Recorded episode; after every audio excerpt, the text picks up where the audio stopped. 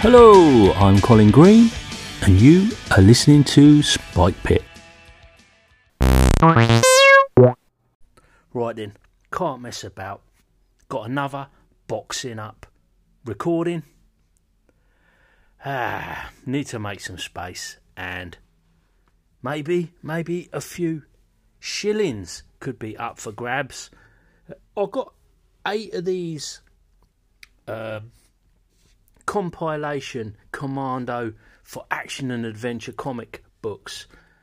Big chunky things. I've read most of them. Have I read most of them? Picked them up a while ago.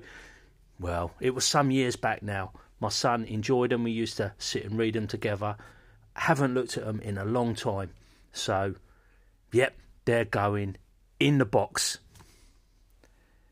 Next up, Ragnarok, heavy metal combat in the Viking Age. Tim Korkuleski, Korkuleski, butchered that. Osprey Games using something called the Mo- the, the Morpheus engine. It's a kind of vaguely supernaturalish Viking skirmish game. I think I've had it a couple of years. I don't think it's going to get to the table. Um, as is the way with Osprey, super nice sewn binding. It's a, a funny sort of size. It it's got an RRP of twenty five pound. I don't think I paid that, but that I can't see it getting to the table. Um, if I'm going to play a Viking game, I'm probably just going to use rules that I've already got, such as Dragon Rampant or something similar to that, or uh, Blood Rage. So that's going in the box. Now, here's one I've deliberated over for a little while, and it's Lamentations of the Flame Princess. Ah, I really like the production on these books. This is the hardback um, player's core book and rules and magic, but I picked it up to play in John Large's game. Unfortunately, we ended up playing um, Castles and Crusades instead of this. So this has never actually seen any use in anger. And uh, to be fair, I find the art a little bit objectionable. Um, each to their own, but yeah, just for me a little bit hard to stomach. Some of it is super gory and I don't know, it's just not my jam. Um, yeah, I've got no no actual problem with it. You know, I'm not gonna go to war over it, but no, it kind of turns my stomach a little bit.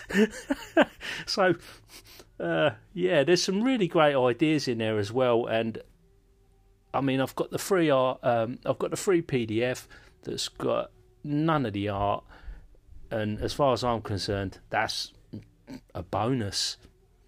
Uh, unfortunate, but there you go. I don't, oh, I don't know. And then I've got this other thing, Lamentations of the Flame Princess. It was a free RPG product, Eldritch Cock. Uh, well, that says it all, really. ah, super long descriptions for a bunch of spells.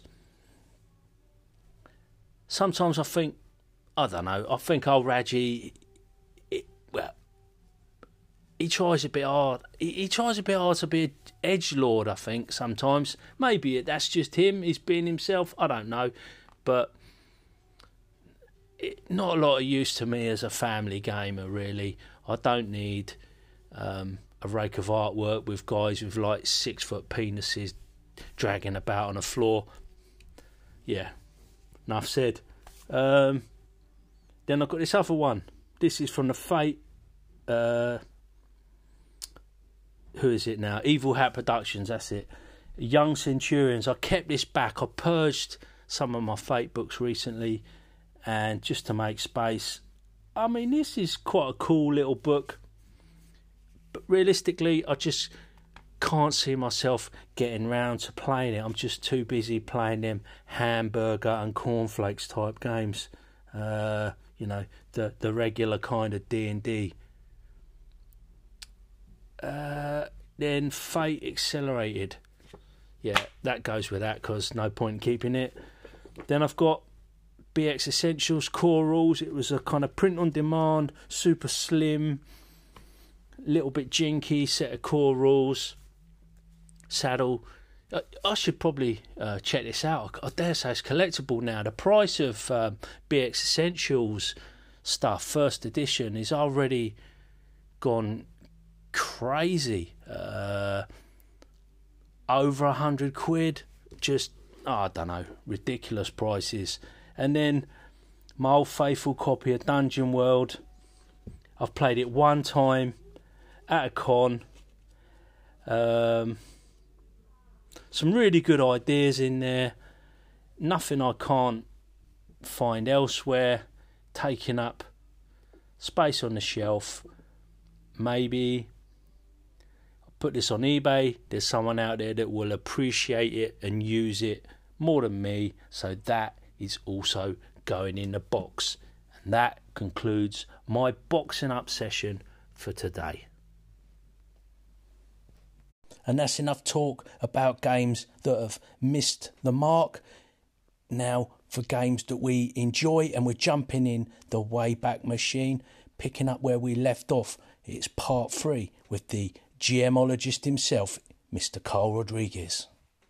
Now, talking of back in the day, I dabbled with Warhammer Fantasy Roleplay when it first came out.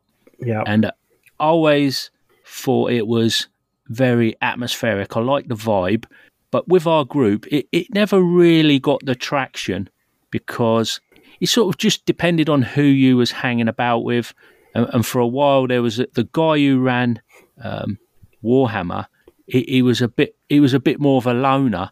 Uh, interestingly enough, he was a big uh, American football fan. So we'd sort of we'd we'd play Warhammer Fantasy, and then when everybody was getting a bit restless, we'd take out uh, uh, his uh, his pigskin um, football and go out over the fields, and we'd sort of try and play some sort of strange version of American football because it was on the telly at the time. It was mm. on Channel Four, and uh, we could actually see the games. And, and this was in the time of the uh, the uh, Chicago Bears were massive, and you had the um, the refrigerator, the fridge. He was the man. Yeah. So it, it was back in them back days. in the eighties, yeah. Mm. But you have been um, loving the latest edition. I bounced off it a little bit, but I'm interested. What is it about uh, this game that keeps you coming back for more? But honestly, I think it's this particular group. Uh, they're people who have played the Warhammer Fantasy Battle, Warhammer 40k. They're into the the GW verse lore. Uh, they love the old world, and I, they've bought in. Although that's that's only true for like three of the players. Two of the players, this is like one of the players is their first journey in, and the other player it's the second time he's played, but the first time he feels he's played for real. Because in the other the other time we ran this, he kind of came in at the tail end and didn't get to make a proper character and see the career development. And he's really getting into it. I, I guess that's the appeal. Is like you really can. It's not a it's not a game where you're like heroic off the bat. You could be a peasant, a villager, a, a peddler of spoons, a, a rat catcher, but you'll have a vicious dog if you're a rat catcher, which is cool. So, mm-hmm. but you start you can you for the most part you start lowly, and that's the that's kind of the demographic of the people of the time, and I think maybe that's what people what what the appeal is. You can start sure you'll have maybe someone who might get lucky and roll a noble or a knight, but for the most part, you're you start as a as a nobody, and I, I, that's part of the appeal, I think, at least to this group. Now you can in the new rule set, you can either do everything random and you start off with bonus XP when you off the bat, or you can choose your choose your own fate, and uh, you probably start a little more powerful at the beginning, but you have less to work, you know, less XP to work with to improve your character, right? So, so for example, we have a character who decided they wanted to make a wizard and he decided to make an elven wizard at that. So he lo- he chose his, his species and his his occupation, um, which is a, a, chunk of XP off the bat You know, so so you could do that in the new system, which I think makes it very versatile too. You know, for for those people who want to min max and and play something specific, they have a way to make a character. For those who just want to roll randomly and and let the fates decide, they have that. And and it's just I think the the game is just really written. There's something appealing about this sort of grim dark. Yes, it, the world is serious. There's some serious shit going on, but sometimes it's just kind of funny. There's some humor, yeah. you know. Uh, yeah, well, Games Workshop is quite well known, especially back in the old days, for kind of having a, a typical sort of English or UK sense of humour. Uh, I think some people have attributed it to the politics of the day with Margaret Thatcher right. in charge of the country, and I, I, I think uh, I think some of the you know the, the student vibe that perhaps was Games Workshop were were a bit more socialist and mm. um, yeah, you know they're in the Midlands in typical kind of like mining country and industrial kind of settings. So yeah, it, it, it comes across in uh, like 2000 AD, the comic as well. Yeah, all, all that that type of vibe. White Dwarf, um, it, it, gets talked about a lot, and I don't fully understand it because I was just a, a little bit too young to understand it at the time. But looking back, I can uh, I can see it. Maybe there's just like a a cynicism or a fatalism that a, people just you know it's like one of those shrug your shoulders as a you know as a character right? As a player as a not as a player necessarily but as a character you just shrug your shoulders and make the best of it. And there can mm-hmm. be some funny moments along the way and those intersperses of humor help. But i've had comments i've had comments from players that it's not heroic enough but i i just i definitely disagree. I mean there's been some some and i some really cool heroic moments, last stands, last stands that are meaningful, right? that right. you know leaps off of exploding structures that you know you really need that a re- you would really need a low roll right now type of thing, and it happens. Mm. So eh, it's pretty, it's neat.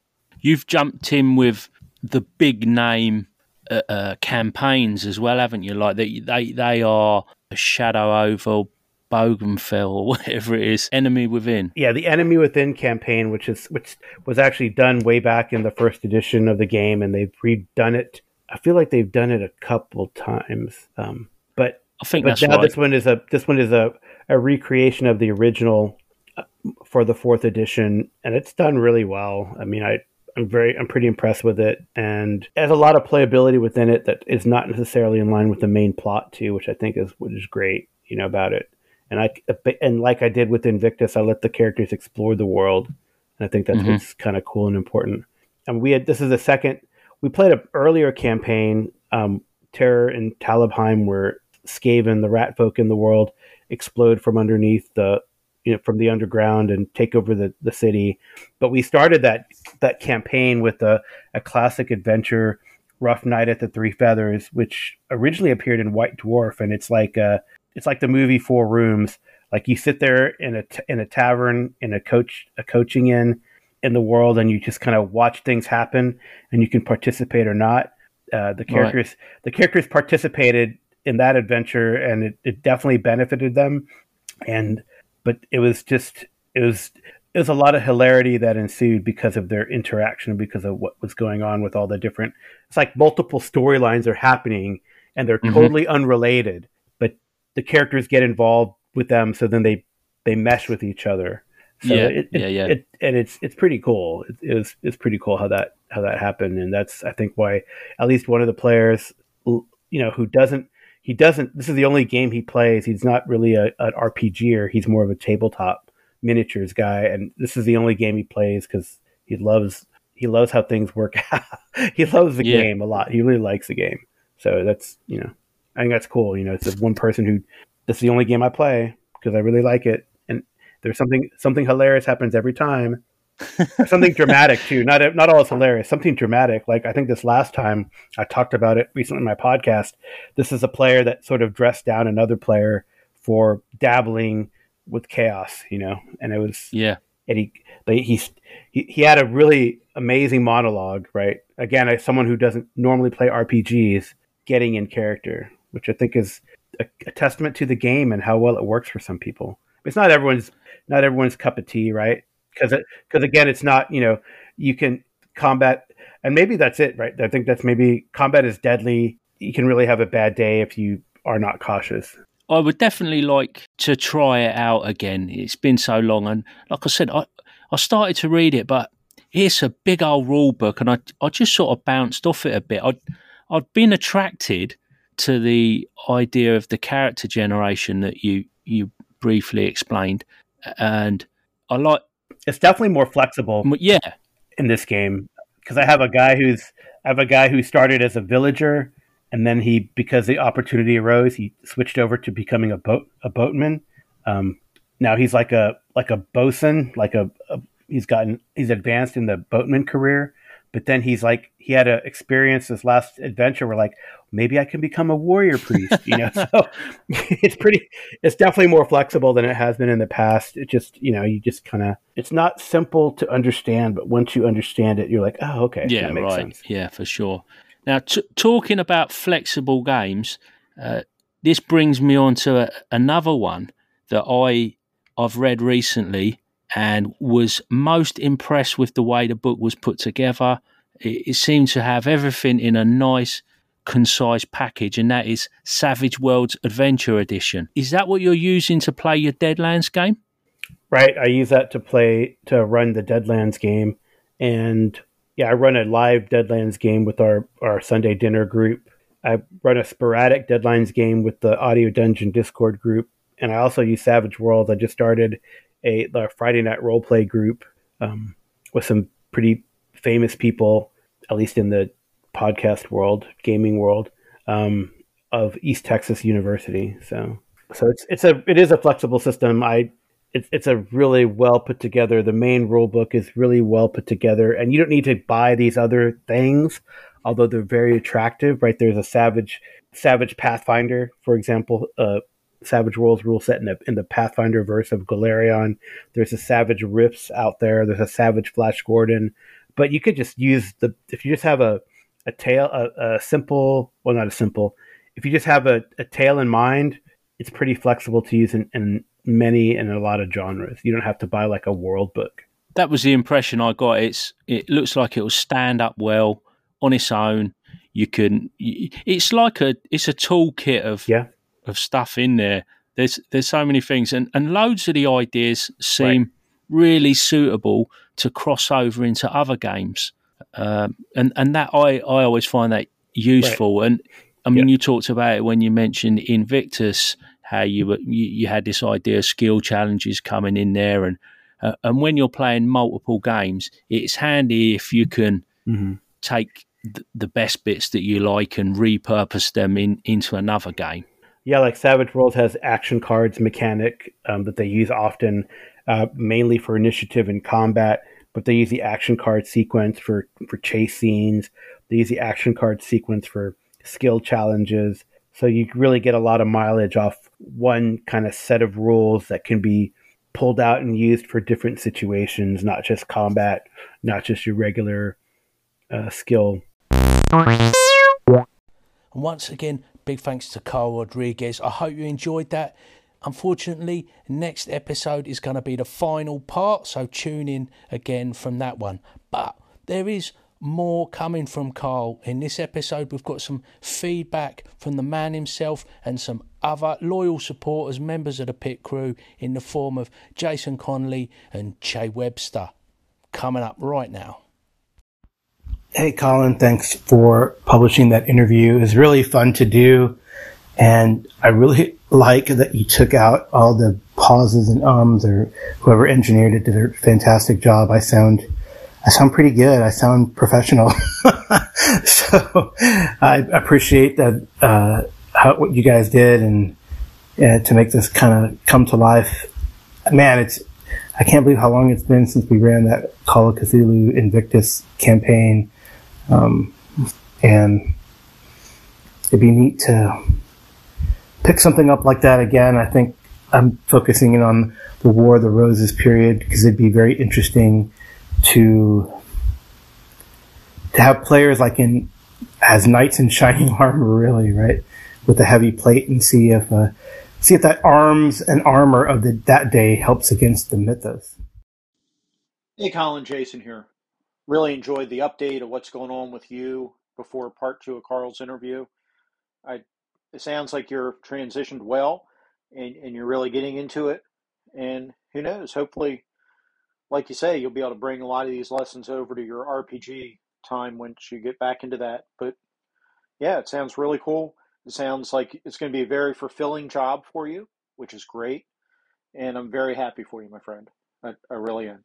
Okay, let me go listen to the interview. Hey, Colin, Che. I just wanted to say thank you for sharing the first part of that interview with Carl Rodriguez. I uh, really enjoyed it. It was good fun to listen to. And um, yeah, I look forward to, if there's any more, listening to some more of that. That'd be great. Uh, hope you're well. Happy New Year, mate. Game on. A big thanks then to the guys, the pit crew there who've called in. And big thanks to the rest of the pit crew who, you know, throw a couple of dollars a month into the uh, Spike Pit Patreon. It's much appreciated. And podcasters, one and all they are too. Check out the GMologist for Carl, uh, the GMologist Presents. Uh, you've got Che Webster on Roleplay Rescue, and of course Jason Connolly on Nerds RPG Variety Cast. Now, I'm going to close out with a message from Carl, and this is why the music for this episode has changed. I don't know why I didn't do it sooner. It's a bit of a tribute to Carl, and I've even gone back and changed the other GMologist episodes to reflect, I think, his own personal music tastes a little bit closer. Hey, Colin, I wanted again to thank you for giving me the opportunity to interview on your show. And I thought what was very cool was the music discussion. Um, that was pretty, pretty good.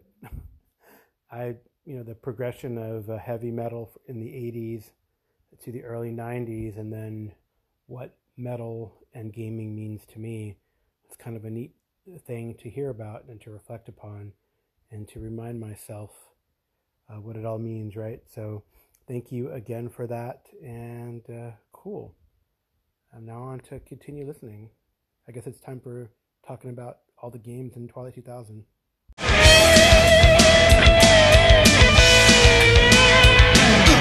And that, as they say, is a wrap. Big thanks goes out to you, the listener, for taking a bit of time out of your day to listen to Old Spike Pit. Take care, and I'll catch you later.